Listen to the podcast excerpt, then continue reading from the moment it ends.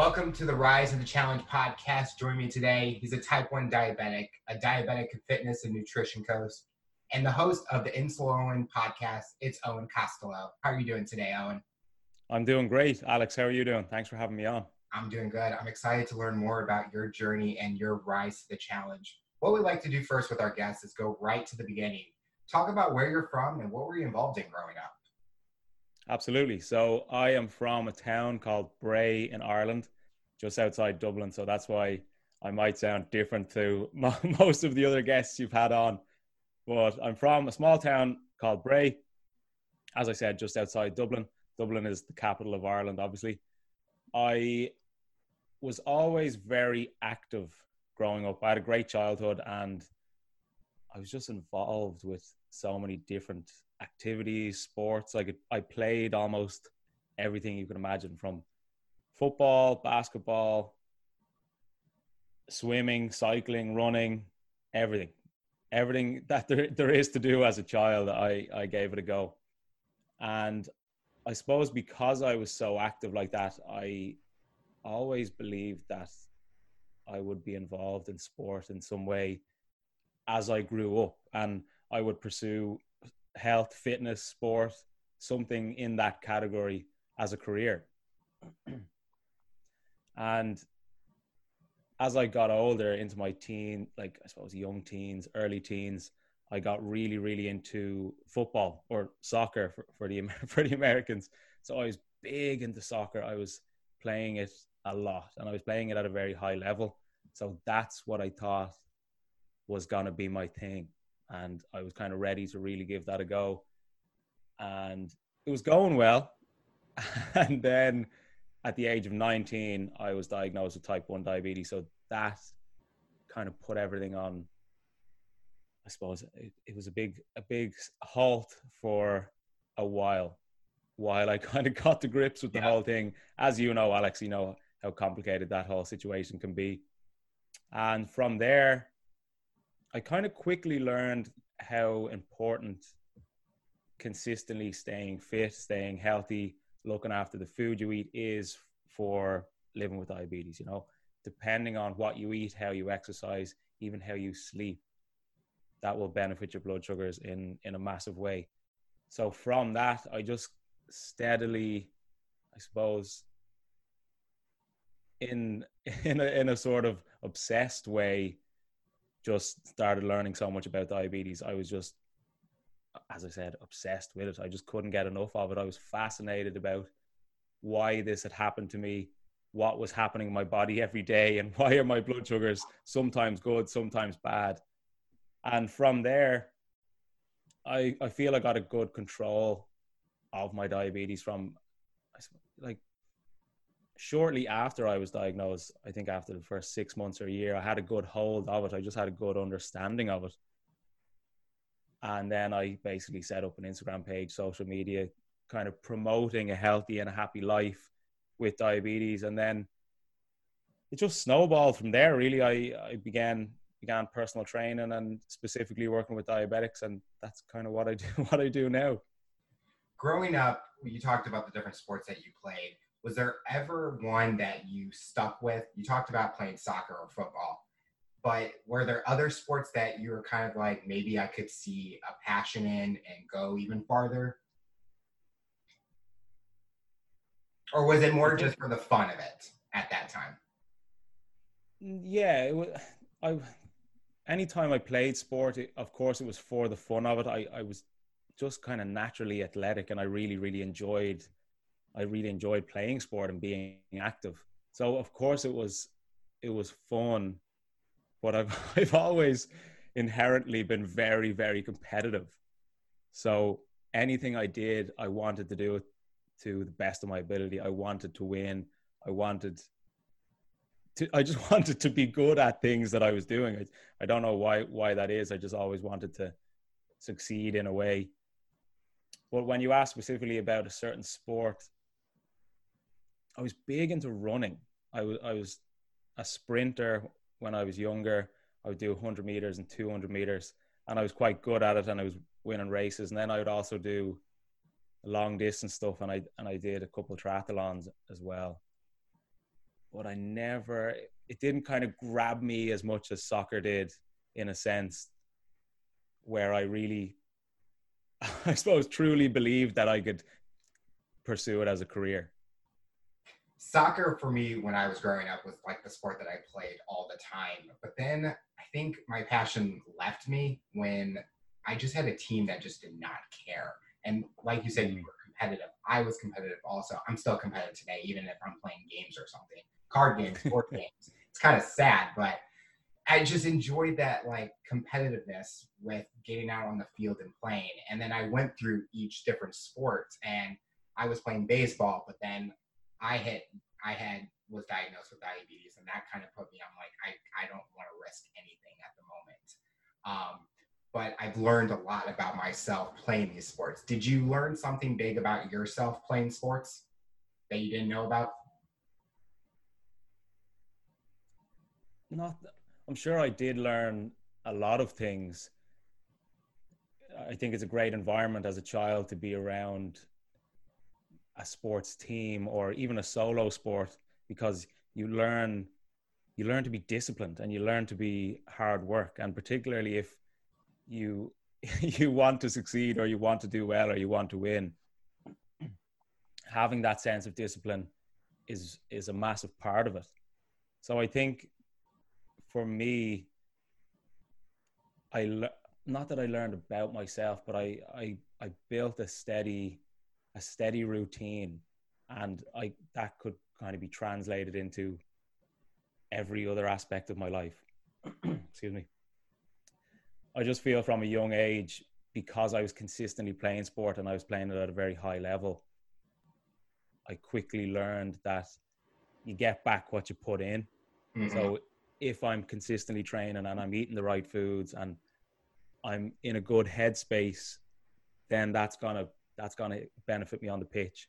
And you can use that, I feel you can use that logic essentially to every other aspect of your life. You get back what you put in. And, I, and for me and you specifically, Alex, you get back what you put in with diabetes. If, if you don't work on your diabetes or you don't work to educate yourself or look after the food you eat or exercise in certain ways, you're not going to get back what you want. You're going to get, you're going to be feeling awful. You're, you're, you're, uh, you're going to have a very difficult time living with diabetes. So I feel the stand, the standout benefit of sport, I feel over the years was, was definitely building that sense of routine. I think that's a great point. Even like for us as diabetics and anyone, whatever you put in, even when you're working, like the amount of effort you put into a task or a project that's what the results are going to get. And if you put minimal efforts and then your boss is like, well, why did this come out so poorly? You now realize why it happens. And I think sports is one of those things where you learn like teamwork, discipline, responsibility, uh, honest, all those different characteristics. But you use those in now when you grow up. And if you didn't have that mindset back then, you can kind of see it affecting you and how you're able to interact with people nowadays. So it's one of those things where I think that kids should be into an activity or something at a young age to generate those skills as they get older in a way. Did you have any motivations, inspirations growing up? Someone that you looked up to? Do you mean specifically in sports still or just in general? No, just in general. Um, I think my I think my parents have always I know it's a cliche thing to say, but my parents have always been people that I've looked up to and respected with very high regard. I've I've I've held them um at a massive height in my own head really. You know, they they're both both retired school teachers now, but just how they are as people and how they brought me and my brothers up and the integrity they've showed over the years and the hard work they've done always just kind of rubbed off on me. And i feel i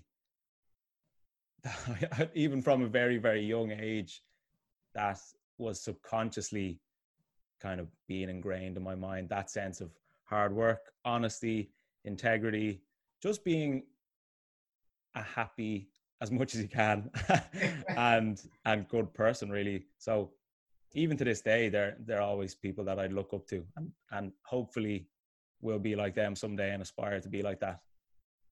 Was there ever like a moment that you, that stands out for you that you're like wow i want to follow in those footsteps in a way? Not saying like from a job perspective but like from a persona characteristic aspect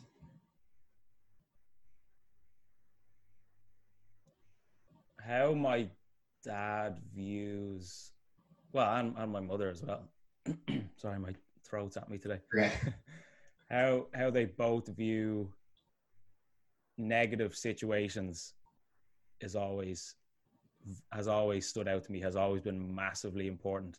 And how they have treated negative situations i feel has equipped me well with how to combat diabetes every day and there's always a standout saying that my dad used to say and it was no matter what happens to you in your life or what you go through you either adapt or you die. And he mm-hmm. says we've we've no control over what happens to us. It doesn't matter who you are what you do where you're from how much money you make makes no difference. There's there's going to be bad things that happen to us. That's just inevitable. They're out of our control to an extent what's important and what we have control over is how we react and respond to those negative situations so i feel based on how they've been over the years with me growing up and even to this day has really shown in my own mindset in terms of how I deal with quote unquote negative situations.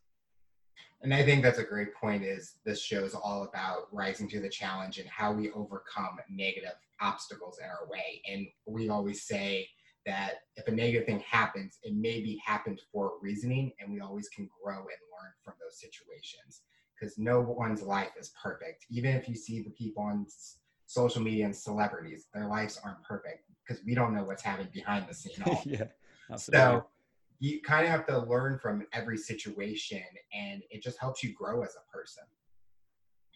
Yeah, it's. I think it's a skill in itself, and a skill that you can learn to be able to identify even a minute positive aspect of a negative situation. There's there's always and you you said how you can learn from something. no matter what happens to you, you can always learn from it and you can learn you know how how can i deal with this or what will this lead to or what can i turn this into there's always some way you can twist a negative situation what was that we kind of talked about it a little bit earlier but what it was a dream job that you wanted?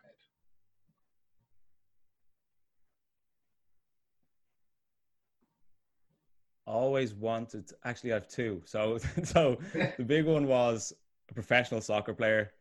That one didn't happen, obviously. hey, you never know nowadays. Well, yeah. Well, I think that ship sailed for me, unfortunately. And the other one was I went to I went to art college for five years and got a degree in animation.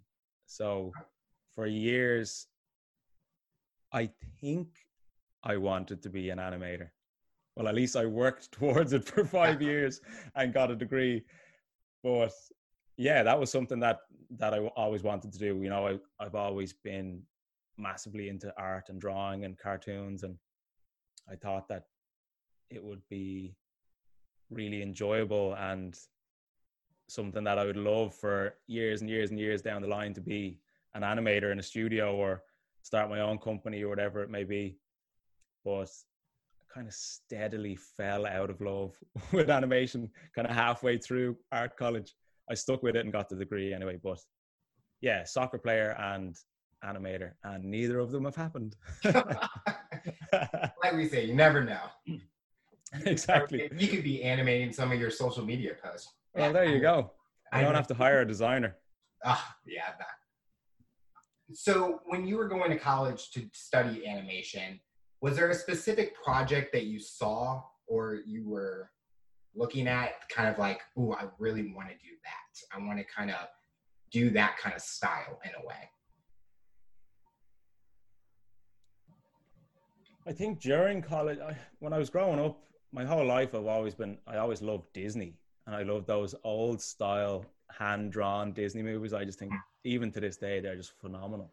So I always wanted to do something like that, and I I always appreciated the stories behind them and you know how they how they make you feel happy, sad, worried, whatever it may be. It, and I, I was always fascinated how an animator could tell such a compelling story in a sense with cartoons. So that side of it, I, I really, I really was into.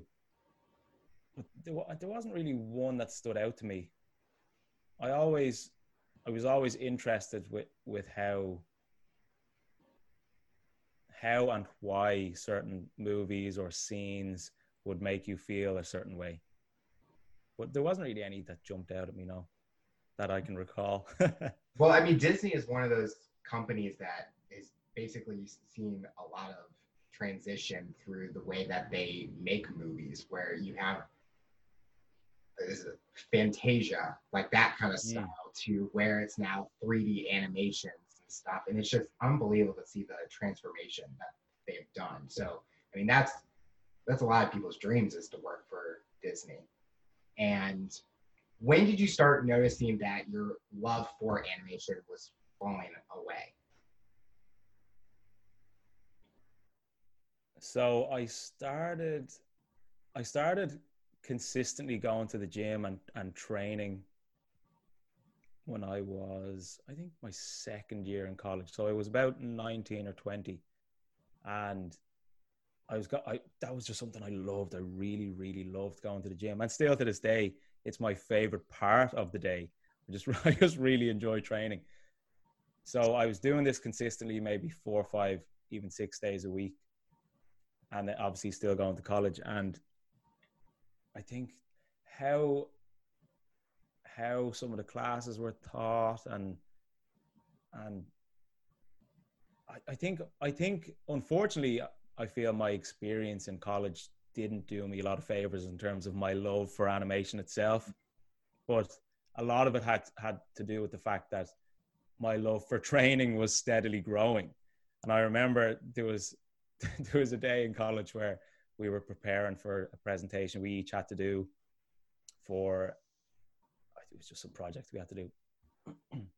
and I was I was sitting in the class listening to other people's presentations, waiting for mine. And I, I was looking forward to it and whatever, whatever it was. But I turned to my friend and I was like, I wish I could go to the gym as a job. and it's like a, a, weird thing to say, but it stands out to me in my own mind now because it, it was almost like a turning point where I was like, I've just said that out now. And now it's something that I almost subconsciously was thinking about. But then I was thinking, hmm, how could I do that? How could I have a career where a lot of it is due to, or a lot of it, it you need to go to the gym. It's a big part of it. And then I was thinking, mm, I want to train diabetics, and you know, I see the the benefit of healthy living, he- exercising, healthy eating with with um with diabetes. So I think that was kind of the turning point. But that was like maybe second year in college, so I had another two full years to go. You know, but I I feel I was in that deep already. I I thought I'll just get the degree here, then move then move forward. Yeah, there's a lot of people where they kind of find they have their mindset on like one area, and then as they're learning and learning, they're like, okay, this isn't for me or I can I don't know what's next for me in that way. And you kind of found it where it's just the daily tasks that you do working out, and that's when you started kind of almost being an entrepreneur in a way and thinking, well, how can I make this a business? How can I do this to help people? So it's one of those things where you, you kind of I, I tell even my friends try different things because you never know what you're gonna like and what's gonna mm. stick. So as you, you mentioned earlier that you were 19 when you were diagnosed with diabetes? 19, yeah. Talk about the road t- till that point where you got diagnosed. How are you feeling? we all have that story where maybe our bodies weren't like reacting to certain things normally. Yeah, of course. So it was 2011 or 12. I can't remember correctly. But anyway, I was on my Christmas holidays from college. So in Ireland, when when you're on your Christmas holidays and the two three weeks leading up to Christmas itself, it's a lot of going out. It's a lot of going to bars. It's a lot of partying. It's you know you're seeing your friends. You're you're spending time with family. The drinking age in Ireland is 18, just to oh, clarify. Oh, so I was off college and I was a carefree 19 year old to an extent. The only thing I was worried about really was how many days left do I have before I have to go back to college. So I was going out a lot. I was going to bars and I was naive at I was naive at that age in terms of diabetes. I knew nothing about it. So the thought of me being diagnosed with diabetes was just it, it was something that just never even crossed my mind. Here's me thinking, you know, I'm an invincible 19 year old. I'm fit, I'm healthy, I look after myself. Nothing can ever be wrong with me, you know. Such a naive thought to have. But anyway, I was really, really, really thirsty. And I'm sure you know this, Alex. You just have this unquenchable thirst. Yeah. And I would justify that thirst because I would I would say I'm only thirsty because I'm hungover from the night before. you know, I've I've had ten pints the night before, so that's why I'm really thirsty. And I I just remember it so vividly. I was standing by my sink, just pint after pint after pint of water, and it was as if I wasn't drinking anything at all. Now, that didn't even ring alarm bells for me because I was thinking, you know what, I'm going out tonight too. It doesn't matter. I had lost about 25 pounds in the space of a month. But I didn't notice that really because, you know, when you see yourself in the mirror every day, or you, you don't necessarily notice physical changes because they're more gradual. But I had seen a friend, I bumped into a friend that I hadn't seen in a while, and she came up to me and almost alarmingly, she kind of blurted out, you look you look really different. And i was like what what do you mean i look different? And she goes uh, i don't know you just look different.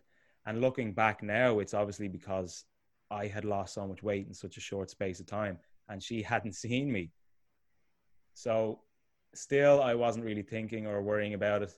And my parents were kind of silently concerned in the background.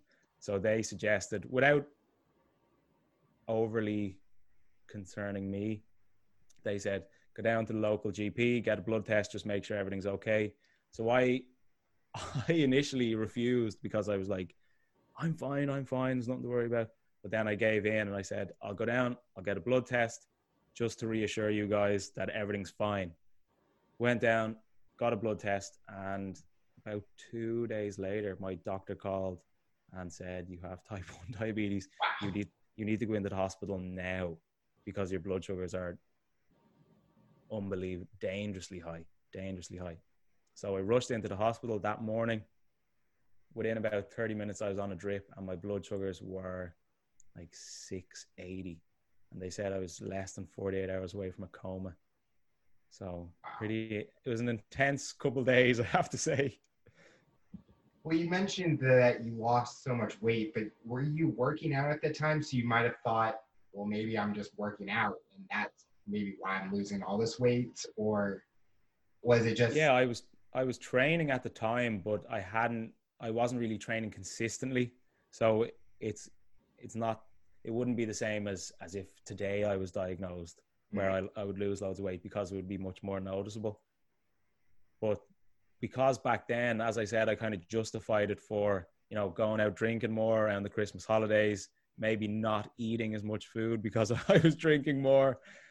And yeah, I, I just had an excuse for everything really. Any sign or symptom, I had an excuse. So me me associating diabetes with myself was had just never even crossed my mind. I can definitely relate to the having the hard time to admitting to symptoms. When I was diagnosed, I was 11 at the time, and my I came down the stairs in the morning right before school, and my whole left side of my face was like eyes were swollen shut, kind of like a mini stroke in a way. Mm-hmm. And I was like, yeah, I'm good. I can go to school. I have nothing's wrong with me. And they're like, no, you need to go look in the mirror. And I'm like, what? I look fine. As I can't see out of one side of my eye. yeah. So my mom just sent me to the doctor and I was admitted to the hospital with something called bacterial meningitis, which deals with something in the spine. I was so young at the time, I don't even remember what they, the doctors even said. So I was in the hospital for a week, and then they're like, "Oh yeah, you have diabetes," and I'm like, "Really? Two bad things now? Like, can it get any worse? Can a third thing happen?" So it kind of like changed my mind at a young age. Like, I need mm. to seriously, I was like, I was living a normal life and everything. Yeah. But as you were mentioning, with like at the time when you were diagnosed with like drinking, going out, eating, all that during my days in college, I stayed away from alcohol. I mean, I mm. drank beer. If my family's watching, they know I did. But I just stayed because I would see my friends and they're going like crazy. And I'm like, imagine if I was doing that and they're all in this state and I, something bad's happening to me. They're not going to yeah. do anything about it. They're to see me sleeping on the ground. They're like, oh, he's just taking a nap. So I had like a different mindset at that time where I'm like, I have to be like the parent in a way. But to me, I still enjoyed it. But the eating, the holidays times, it's the hardest part because I'm like, can I have that? Can I have that? Can I have that? But mm. it's just it's like one of the things where I've had to learn to admit, like, if there's something wrong, I need to take care of it. And I always talk about the story literally in January. Um, I woke up it's like nine o'clock. I was supposed to be at the office for work at eight. And my boss is calling me and she's like, Where the hell are you? I'm like, Oh, I'm I just was on the phone with someone. They're like, Who are you just talking to? And I was like talking to one of our employees, and they're like, You don't sound right. And my boss has another coworker recording our conversation because they thought I was on drugs and alcohol. And I'm oh, like, Well, it's Sunday. I'm not doing any of that. I mean, it's football season at that time. But, but they showed up at my door and they're like seeing me walk around my house, kind of like acting like I'm drunk. Sent me right to the hospital. I'm like, I don't need to go to the hospital for anything. But yeah, it's crazy yeah. where our minds, we have a hard time admitting, maybe not for you, but I know for me, I had a hard time admitting things that were wrong because I'm, I'm one of those people that I try to be strong and just going through it. Did you have moments where you had that mindset of I'm struggling, but I don't want to reach out to anyone? All the time. Uh, it's I was I was the only one out of my family that didn't cry about me being diagnosed. Oh wow! Now I'm not saying oh, I'm a tough guy or anything. It was just it, it was just it was something that I just took on the chin. And I, not that I wanted to reach out to people, but I, I felt I never needed to, in a sense. I, when I was diagnosed, obviously it's it's very very difficult to get your head around it initially and to understand that this is a overnight life changing situation. Yeah. So you go into the hospital everything's fine. When you come out, you have to inject yourself multiple times a day. So it's it's definitely a big it's definitely a big change. But I think my mindset was always strong around it, where I, as I said earlier, had had the ability from a young age to see a negative situation as a negative situation, but twist it around and make something positive out of it. So it's easy to it's easy to live that way when everything is going your way. It's easy to say everything happen you know it's easy what am i trying to say here? It's easy to say that if something negative happens i'll react in a positive way. When everything's positive it's easy to say that but it's tested when something negative happens. And that ideology i suppose and philosophy that i had was tested when I was diagnosed with diabetes because this was a massively negative situation for me to for me to see in my own head can I make something positive out of this. And I have done, which I'm proud of, and I wouldn't change it going back to it. So yeah, I was the only I, I think I was the only one out of my family that didn't react emotionally to it in a weird way. Hmm. Yeah, I think that answers your question. yeah, my family was crying. I'm like, guys, it's just this. Can't be that bad. 14 years. Had you known anything about it though at the start? No. Like yeah. they always say like, oh, someone in your family might have had it. And I'm like, mm. I have no idea who in my family has had it. No one is telling me that anyone had it. It's like it came out of nowhere. I mean, you see the commercials all the time on TV and they're like talking about diabetic products. I'm like, oh, I don't have that. Mm. Well, now I have it, and now I'm seeing more commercials nowadays. But yeah. it's I just didn't think about it at the time. Like, oh, this is. I mean, I was drinking Mountain Dew brownies. I mean, you would think I'd be like a type two diabetic at that time, not a type one. But are you still nowadays teaching like family and friends all about like what you're going through symptoms what to look for or do they kind of understand and they ex- kind of could handle it if they needed to?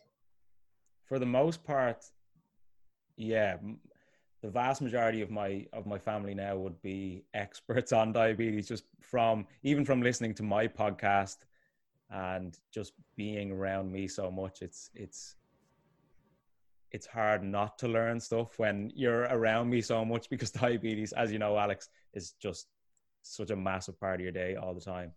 And it's a massive part of my career. So it's always on my mind anyway, you know? Yeah. So, yeah, of course, there, there's family and friends where they, they, might say, you know, oh, can you eat that? Or I only gave you half a slice because I know you're diabetic. Or you've heard it, you've heard of them all before yourself, I'm sure but no, for the most part, they they uh, they know a lot.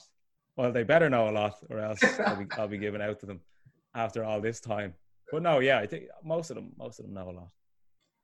Did your fitness routine change at all from before you were a diabetic to now where you are a diabetic?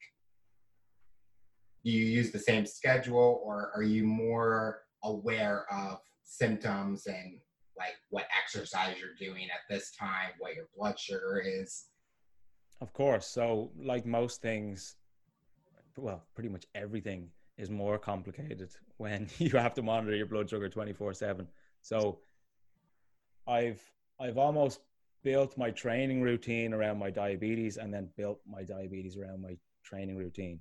So I haven't I haven't necessarily changed what I do when I'm in the gym or when I'm running, but I know, but let's say my schedule and routine before, during, and after mm-hmm. has changed. So the physical movement aspect of exercise hasn't really changed. I'll still do the same types of exercises, the same types of rep ranges, the same runs, whatever it may be. But the the hour or two before training during training, of course, and then the hour or two after training have drastically changed because you you really need to be looking after your blood sugar leading up to exercise, during and post exercise because it can be potentially very dangerous to exercise as a diabetic because if if you're not kind of clued into where your blood sugar is at at every time or every moment it's not as easy to identify a high or a low blood sugar because if you're training hard, your heart rate heart rate might be increased, you might be sweaty, maybe even slightly dizzy. These can all be signs and symptoms of highs or low blood sugars. So you you might be able to dismiss a high or a low and say, ah, I'm I'm just training, I'm just training, I'm not going high, I'm not going low, whereas it could be. So yeah, I I just think my routine around it has has completely changed. More more rigid, a lot more stringent with my time leading up to it. I have to make sure everything's just exactly right. See, I wish I knew that a couple years ago because I wasn't like that working out. I didn't check before. I was like, oh, I'm fine. I just need water or something. But now, really like taking a look back during this time, especially during the pandemic, it's kind of like been a self reflection in a way where I need to look back at what have I been struggling with and what can I do to change. And so, following like you has helped where I can be able to say, okay, I'm doing this right, but I can change this and not feel bad about myself doing that. So it's definitely has helped hearing someone else say what they've gone through and okay, I'm going through something similar. Let's mm. try it differently. I'm always one of those, I'm gonna try something. I'm not gonna just Yeah, absolutely. And specifically with diabetes, it's I always say all type 1 diabetes is the same, but no type 1 diabetic is the same. You know, all all our schedules, all our routines, all our bodies, our activity levels, our hormones, our stress, our jobs, whatever it is, they're all going to be different to each other. So there's no one size fits all with type 1 diabetes. So it's important for people to kind of have a general overview of information of diabetes and then specifically tailor it for themselves, for their life, for their work, their stress, whatever it is. So it's it's just important for you to kind of always have your diabetic mind switched on, you know, and constantly be analyzing how and why your blood sugars are a certain way.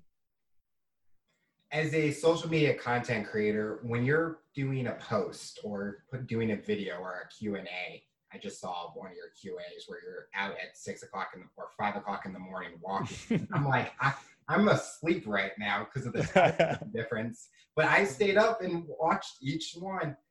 What goes through your mind when you're posting? Like, what are you wanting to talk about or tell a story about to the people that follow you?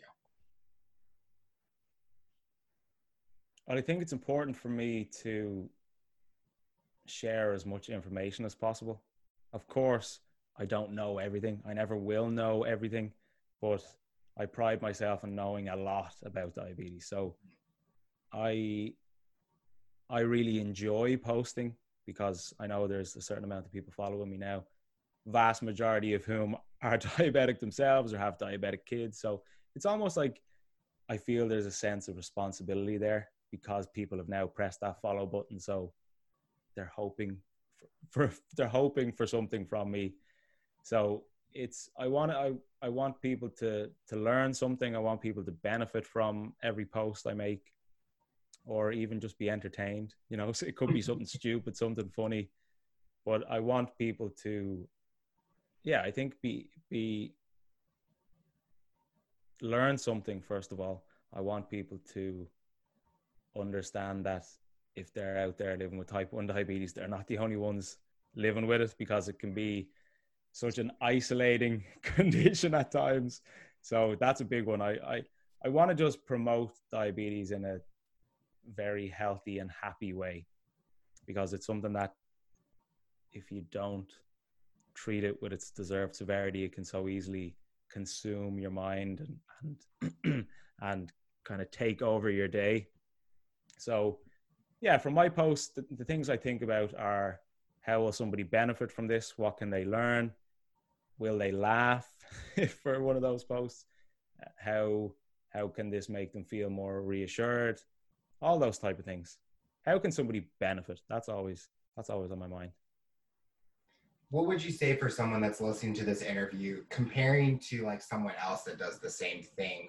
What is the main thing that makes you stand out? in terms of training or just as a well it could diabetic be your coaching um, fitness routines your so, influence on social media because so, there's like so many people out there that they want to be a person that posts about diabetes but there's so many out there it's like you don't know who to trust mm. in a way so what makes you stand out that people can feel that they're getting the best quality information from well everything i post i'm sure to double check before I'm posting. If it's a fact about diabetes or something like that, I'm not just going to post to post. I always make sure that something is correct. Mm. When I feel I'm, I'm very honest with my posts on social media, I feel that, of course, I share the good things about diabetes because I want people to to feel good about it. I don't want it to just be a negative a negative aspect of their life. But I also feel it's important to share the crappy sides of diabetes too. So if I'm having a massively stressful day or I'm sick or I've, I've miscalculated my insulin or eaten too much or whatever it is, I'll post my blood sugar at 250, 300, whatever it is, you know. Um, but no, I, I'm, I'm, I've always been an empathetic person, and I feel that's been highlighted more since diagnosis. So, if there any, if there is anybody listening here and they have type one diabetes, I would uh, I'd be honored if you follow me first of all. but if you ever want to reach out or just get in touch about anything, I'm always an open book. So I I think yeah, I I fully understand and appreciate what people have to go to go through each day living with this thing. So it's not easy, but a big part of it is is being able to stay positive. I think from the short or the amount of time I've been following you, you definitely give the reality check in a way where you share like the struggles that you've gone through and we can all comment and compare not we can all relate to each other and going through that similar situations and mm. just from the comments i've seen on your post everyone's so positive and helpful and i think that's the mentality that you have shown through your post where you want people to be supportive and positive and you even reach out to people you communicate and I think that just shows your personality in a way that people drive to come to see what you're able to show. Thank you. I appreciate that. That's, I'm delighted to hear that. what opportunities have you gotten through the fitness side? Is there anything that you've like talked to like like videos, YouTube channels, all that kind of stuff? In terms of connections I've made or Yeah like you talked about you're a fitness coach also have you been given any opportunities to do stuff outside of like diabetes fitness and stuff i have i have been a couple times but i'm very i'm very reluctant to step outside the diabetes world. I want to be specifically a diabetic trainer and that's what i am. I do and i have trained quote unquote normal people in the past. Uh, they're a lot easier to coach because you, you don't have to you don't have to take on board the whole diabetes side of things yeah like there's been a few opportunities in terms of like training other people or doing or doing kind of group projects whatever it may be with um with people who aren't diabetic but it's not really something i want to do. I've always just kind of honed in on the diabetic side. But if, but for me because because it's it's just me i don't i don't work for a, a fitness company or whatever it is. It's just me it's just my coaching insulin coaching. So because of that i want to just hone in on diabetes as i said and just perfect people's blood sugars. I want i want people to understand their bodies. I want people to be able to analyze their blood sugars analyze their diabetes every day. So it's not like I work with you for four weeks and then you're out the door. I like to work with people for ongoing basis, you know, three, four, five, six, seven months. So they really, really, really understand their diabetes because this condition isn't going anywhere anytime soon. No. So the sooner you can get a grip of that and get a grasp of, of the whole thing, the the healthier and happier happier you'll live what's the most rewarding part you get out of helping someone or coaching them? Just seeing the transformation of not, it's not necessarily a physical transformation. Of course, that comes in time too. If you are a personal trainer or fitness coach, that's what you like to prioritize as well. But for me, the most rewarding side of it is seeing somebody's mindset change around it because vast majority of the time, the people that reach out to me and the people that I start to work with are people whose blood sugar are all over the place. That's why they're reaching out. They are people who may not be confident in their diabetes. They might just feel completely helpless with the whole thing. And it's just, it's, I I sometimes can't describe the feeling getting off the phone with a client or getting a message from a client that says you have like changed my diabetic life basically and somebody that i just finished working with only a few weeks ago had a great time coaching her she was always really really hard working and I, I appreciate people who work hard with me and that's what i expect because you're not going to see results otherwise but when she came to me her blood sugars were consistently well let me just calculate into the American readings. so her blood sugars were consistently over over like 250. Oh wow. So yeah, like all and because she had lived this way for so long, her body almost adapted to being at that height. So when she would come back down to, you know, even 200, 180, she would feel as if she was having a hypo. So when I was working with her, I kind of steadily saw that mindset shift of her understanding her diabetes, her understanding the importance of really getting a grip of this thing, getting her blood sugars down, and just creating a higher standard for her diabetic health. And as I said, we just finished working with, with each other a couple of weeks ago, and she sent me a text saying, "You've changed my life." And she goes, "If I didn't, if I didn't reach out to you, I would have been dead in 10, 15 years. Maybe not dead, but something serious could happen too. Yeah, well, and, but that's the reality of it. it. If you don't treat this thing seriously and you don't get a grip of it, there's there's some bad things down the line, you know. So that that means more to me than than anything really.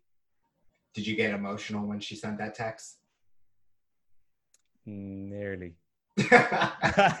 Nearly. ah, yeah, I did. Of course, I did. it's like you don't want to admit you were. It was not like no, no, no. Crying, As I but... said, I'm tough. I'm tough. Is there always a goal that, you, or is there a goal during this time that you want to hopefully accomplish as a diabetic or a fitness coach with diabetes? Is there something that you haven't been able to do yet that you're hoping maybe in the future that you're able to do? Well, my podcast that that my podcast that's called the Insulin Podcast, redefining diabetes. I called it that because essentially I want to redefine diabetes, and I want to do that in two ways. I want to redefine diabetes to the general public, so that they can differentiate between type 1 and type 2 and understand that there are also other types. I want people to realize how serious this thing is. I want people to not jump at, oh, you ate too much sugar as a child, or you can't eat that because you're a kid. I want people to just understand it better. And then the other side of redefining diabetes is I want diabetics to redefine it in their own head. I want them to not view it as an overwhelming overwhelmingly negative aspect of their life and help them understand that yeah it's not ideal of course we'd rather not be diabetic mm-hmm. but it can be positive it can be something that teaches you discipline it can be something that gets you to exercise more it can be something that makes you treat your nutrition better so redefining diabetes is for the public, and redefining diabetes is for a diabetic specifically. So I think that's that's a I don't even know how that would happen over time, but that's that's a big one for me. I just want to change the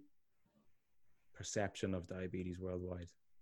Your episodes are great. I mean, I listen to them all the time, and I think it's great to get a different perspective on diabetes in a way because I think that's the great point or the great work of networking and us like what we're doing right now communicating and mm. kind of learn from each other what we've gone through and what we can do differently and what we can try to do next because it's always a way where if you're not set in stone you can make changes and see does that work hopefully it's not an extreme of what happens but just the knowledge you can get. And I'm always a person that's wanting to learn. So anyway, I'll sit at work listening to a podcast for an hour. I'm fine with that. Mm-hmm. But I get something out of it, and that's what I enjoy by listening to what you do. And is there a guest that you're hoping to get for? I know you do mixture of guests and well, mostly solo, but guests also. Is there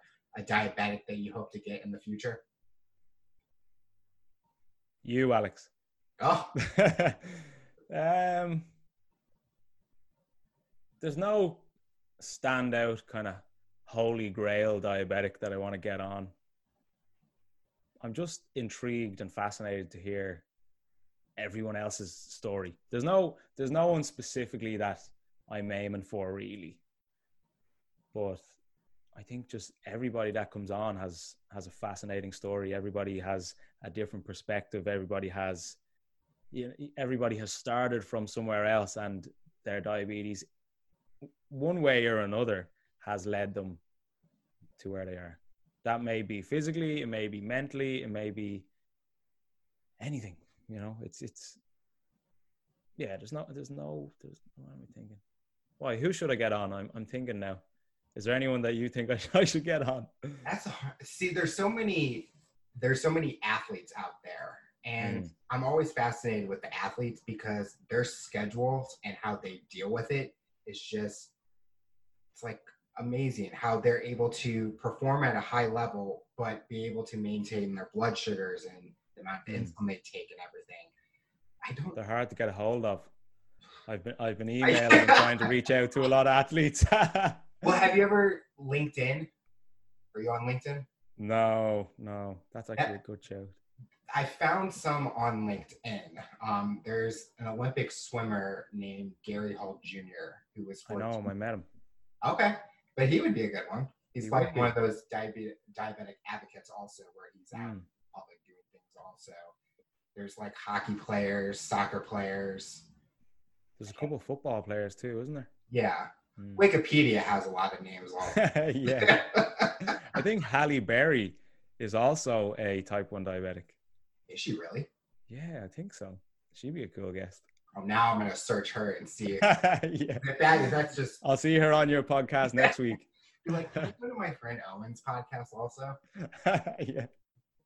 Looking back at your career, well, so far, and you talked about that you had the passion of animation. Do you kind of wish now where you're at, you also were doing that also, or you're happily fine with the path that you've taken right now?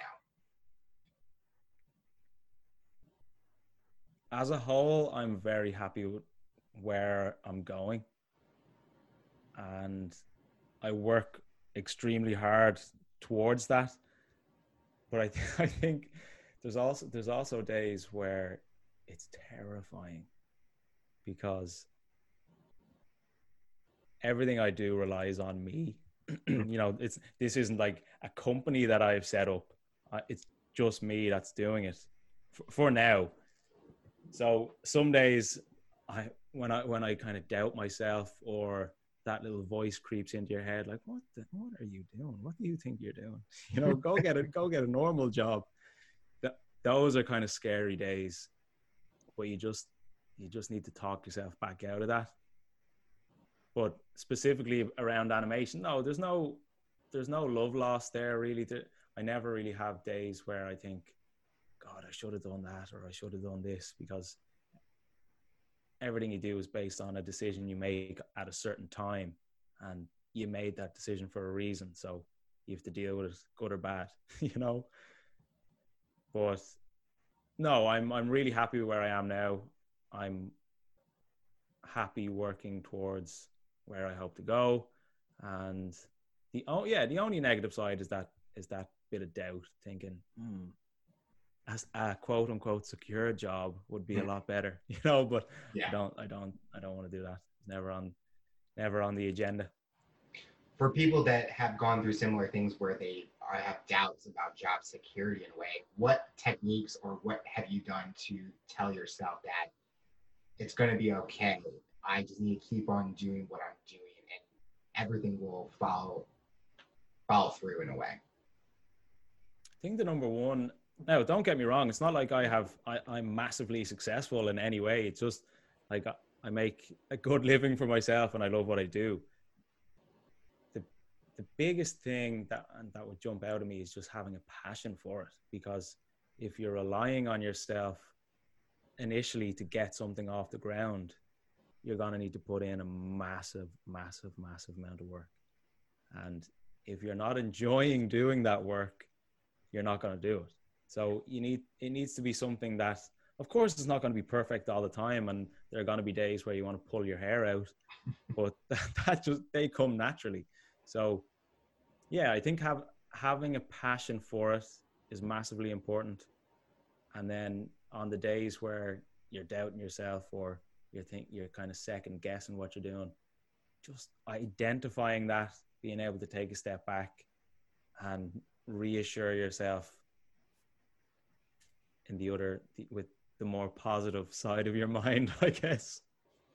Definitely positive mindset is definitely key. Mm. You talk about this on our my show all the time where anytime that negative thought comes in your brain, it's just it's now a roller coaster in a way. Mm. And if you have that positive mindset, you're going to be able to go for your goals, short term or long term. You're going to feel better mentally and emotionally and physically. You're going to be able to get yourself up out of bed and go for what you want to go for.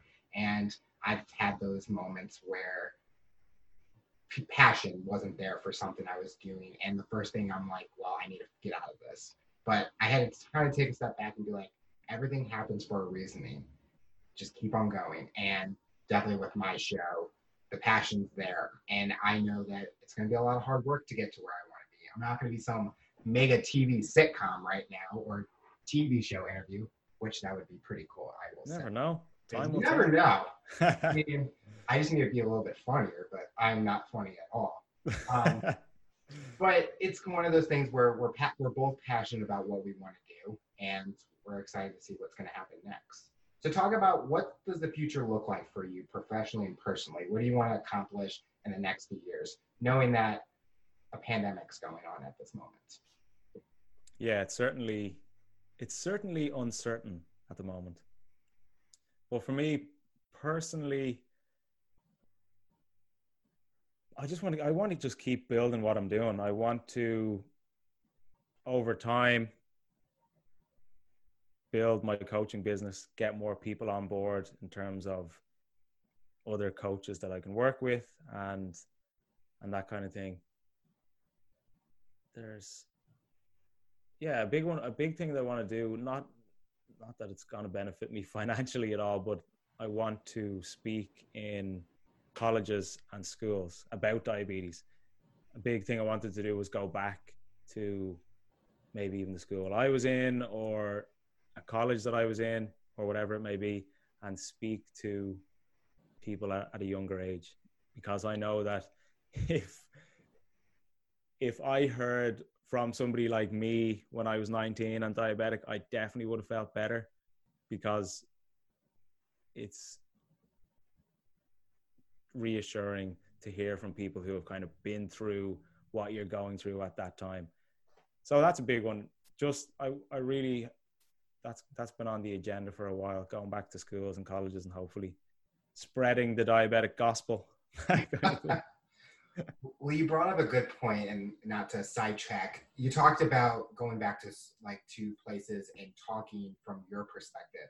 Is it a lot easier for someone that is a diabetic to listen to someone that's a diabetic, or like how we all go to doctors, but they might not have diabetes, so they might not understand the things that we go through?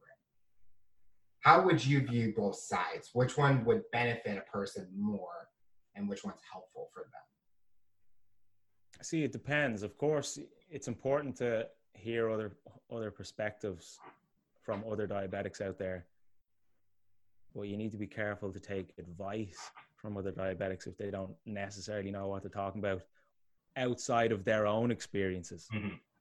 but of course there's obviously huge conflict around the fact that we potentially go in and see our doctors three months six months annually and we're being told, why did you do that? Or why don't you do this? And you feel like saying, well, you don't live with this thing 24 hours a day. You know, you uh, there's a there's a big, big, big difference between learning about diabetes from a book and living with diabetes for every single second of every day. The doctors don't wake up at 3 a.m. hypos. The doctors don't get pissed off when their blood sugars are very low, and they're so they're so irritable if somebody speaks to them, they get a smack. you know, not that that's happened, but you know how that feels. So it's important for people to hear from both.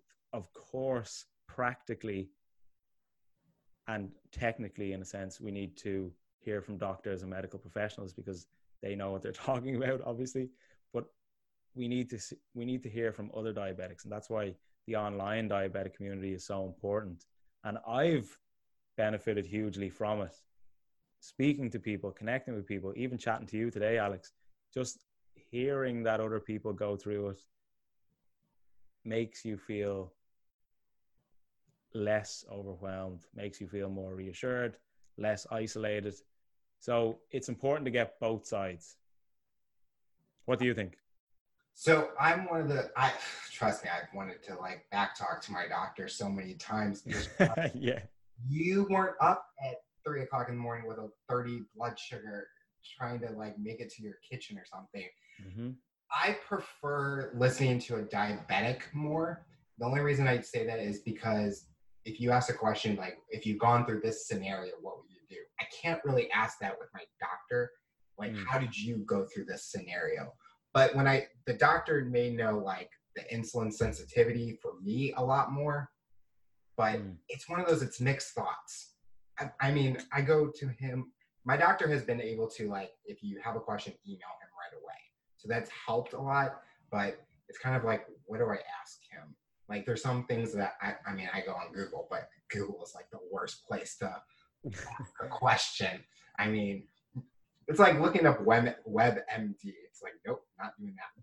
But I'm mixed on those things. But I always have to ask other diabetics because when you're coaching someone, they're trusting that you know the information, you have the knowledge, according to since you don't have a degree in chemistry, biology, all that stuff. Mm. So it's always interesting to hear, but I think we both kind of feel the same way where there's some things that we can talk to a diabetic about, and then there's some things that we can talk to a doctor about. If I if I had to pick one, it would definitely be diabetic. Yeah. Over the years, I've learned 10, 100 times more from diabetics than I have from my doctors because living with something and experiencing it every second of every day is a vital part of learning it. You know, essentially, we're all experts of diabetes because we've lived with it so consistently for so long. So, I would be more confident about hearing experiences from another diabetic than I would hearing from a doctor. It's kind of weird to say, but that's the reality of it, really. Well, it's like if you're trying to ask a diabetic, well, what's your carb ratio? It's like, okay, they're going to say one answer. Your answer could be completely different. oh, yeah, true. Change your. A lot of that comes down to yourself yeah. covering that out. I'm going to go to my doctor to ask that question. Um, for someone that's listening to this interview, based on your industry that you're in, what tips or advice would you give them to rise to their challenge to become knowledgeable and an expert in the fitness and diabetic coaching community?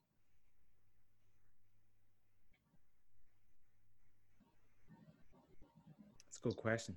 We ask the tough questions on here. Mm, yeah. Again, it's just about having a passion for it. And I think having that sense of empathy, you know, this isn't something that you can jump into because you want to make a quick buck. This is something that it's, you know, I'm I'm in it for the long game and it's something that I really enjoy doing. And like we were talking about earlier, it's massively rewarding when you're working with people and they're seeing the results that they want and you're you're helping them and guiding them towards the the results that they want.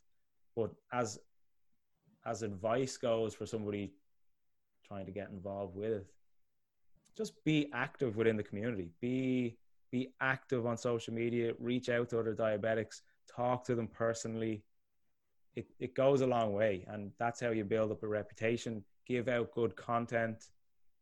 Don't don't do something because you want to get more followers or, whatever it is. Do something because it's going to benefit people. And people will people will take that in and people will notice it and, and they'll understand that you are trustworthy you do know what you're talking about and you'd be fun to work with no i totally agree. It's like you kind of have to do it for not the followers or the likes. You have to do it for the impact that you're going to make in helping someone over the over time. The final question i'll ask you based on your journey and experience for someone that's listening to this interview, what tips or advice would you give them to overcome their challenges, accomplish their goals, and rise to their challenge?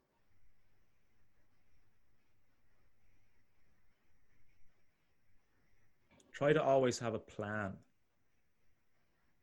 I think it's probably a random and broad thing to say, but I I base a lot of my life around decisions and plans. So like when I go into a gym, I have a plan of what I'm going to do. When I start work in the morning, I have a plan of what I need to do. If you don't have a plan with anything you want to do, if you don't have a plan with your diabetes management, if you don't have a plan with with your work or where you want to be in two, three, four, five years, it's not going to happen because you're just you're working towards nothing. So I think writing physically writing stuff down i'm a big big big believer in lists. I love writing lists. So when you physically write something down it's easier to visualize it. It's easier to make it real in your own head. And once you can make something real in your own head and you believe it then you can make it happen. So it's almost like shooting so far ahead that it it's just way, way, way out there. But once it's there written down, you can take steps back further and further and further and further to where you are now and make a plan that leads back to it. If that makes sense. No, it does because I'm yeah. I'm like I'm a goal setter in a way. So yeah. like notes in my phone, notes on my desk here about what do I want to accomplish? What's next for mm. me? Like what do I want to see in the next month, year, even with the diabetes part? And if I'm seeing the words, it makes me kind of keep thinking about it. If I don't mm. write it down, I'm gonna forget about it the next second because I'm gonna be doing something else. So it keeps me motivated and keeps me on top of making sure I'm trying to accomplish those things in a way. If you don't if you don't write it down, it's just an idea. Yeah. And I feel when it's in your head and you put it on paper, then it turns into something physical. Then you can then it's then you've put it somewhere. You've put it into the world. You've you've almost to an extent made yourself accountable to it in in a tiny tiny way. But if you just think of it and it's an idea, that's just going to brush past your head in the next 5 minutes and it's gone. So decide what it is you want to do. As you say, Alex, make a goal, make a plan, write a list, and make it happen. Oh, and I want to thank you so much for coming on the show and talking about your rise to the challenge. I've definitely learned a lot, and our listeners are definitely going to learn about the journey that you've taken. And we're excited to see what the future looks like for you. Thank you, Alex. Much appreciated. I was delighted to be on, and I'm sure I'll chat to you soon. Tune in next time to hear my next guest talk about their rise to the challenge. Remember to follow and subscribe on all major audio platforms Make sure you follow us and subscribe to our YouTube channel to see the full length episode in video format. What path will you take to accomplish your goals? You decide.